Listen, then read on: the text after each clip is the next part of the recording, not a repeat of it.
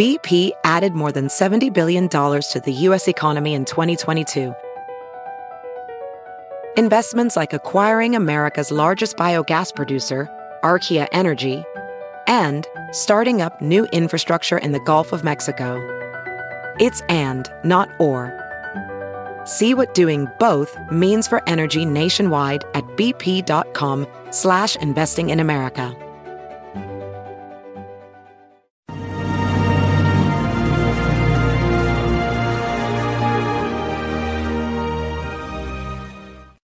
Hi, everyone. Judge Andrew Napolitano here with Judging Freedom. Today is Monday, October 3rd, 2022. It's about 6.50 in the evening here on the east coast of the United States.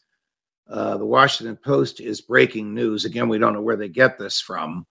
Uh, that when the National Archives asked one of President Trump's lawyers uh, if all the documents that the National Archives was seeking had been surrendered, the lawyer asked his client, the former president, who said, Yes, tell them they have everything. And the lawyer declined to do so. The lawyer's name is Alex Cannon, C A N N O N, same name as the judge in this case, Aileen Cannon, but, uh, but there doesn't appear to be, or there isn't a relationship uh, that is publicly known. Uh, Mr. Cannon, who had been a lawyer for Trump for a long time, going back to the campaign and in the White House and, and now at his estate uh, in Florida, for some reason did not believe his own client and refused to tell the National Archives what the client, Donald Trump, wanted him to say. This obviously was leaked somewhere along the line, whether it was leaked by Mr. Cannon or someone who works for him at Mar a Lago or leaked by someone at the National Archives. Now, we had a similar case involving the former president, where one of his lawyers certified under oath to the Department of Justice that all of the documents sought by the National Archives, including the top secret ones, had been surrendered. Then the FBI raided Trump's house and it picked up another 100 uh, classified uh, top secret documents. So we know that that statement made under oath, not by Mr. Cannon, but by another lawyer whose name has not been revealed, uh, that that lawyer made a material misrepresentation to the government, and that's a felony. The question is, was the lawyer misleading the government or was the lawyer misled by her client?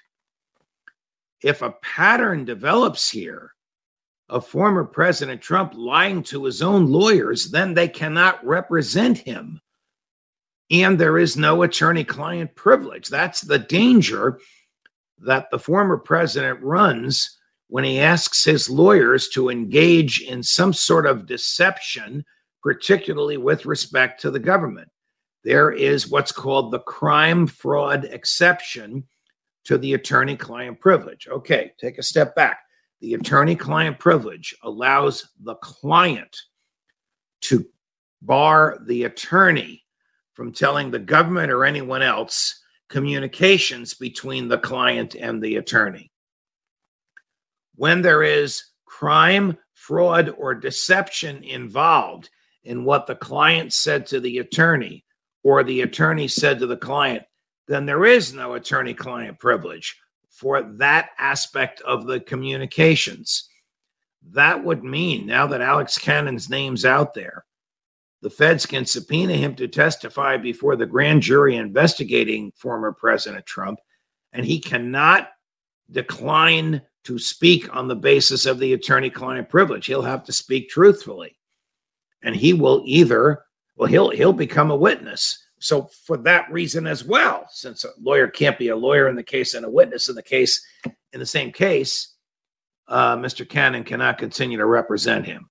Again, we see um, the, the president, the former president, creating problems that need not exist.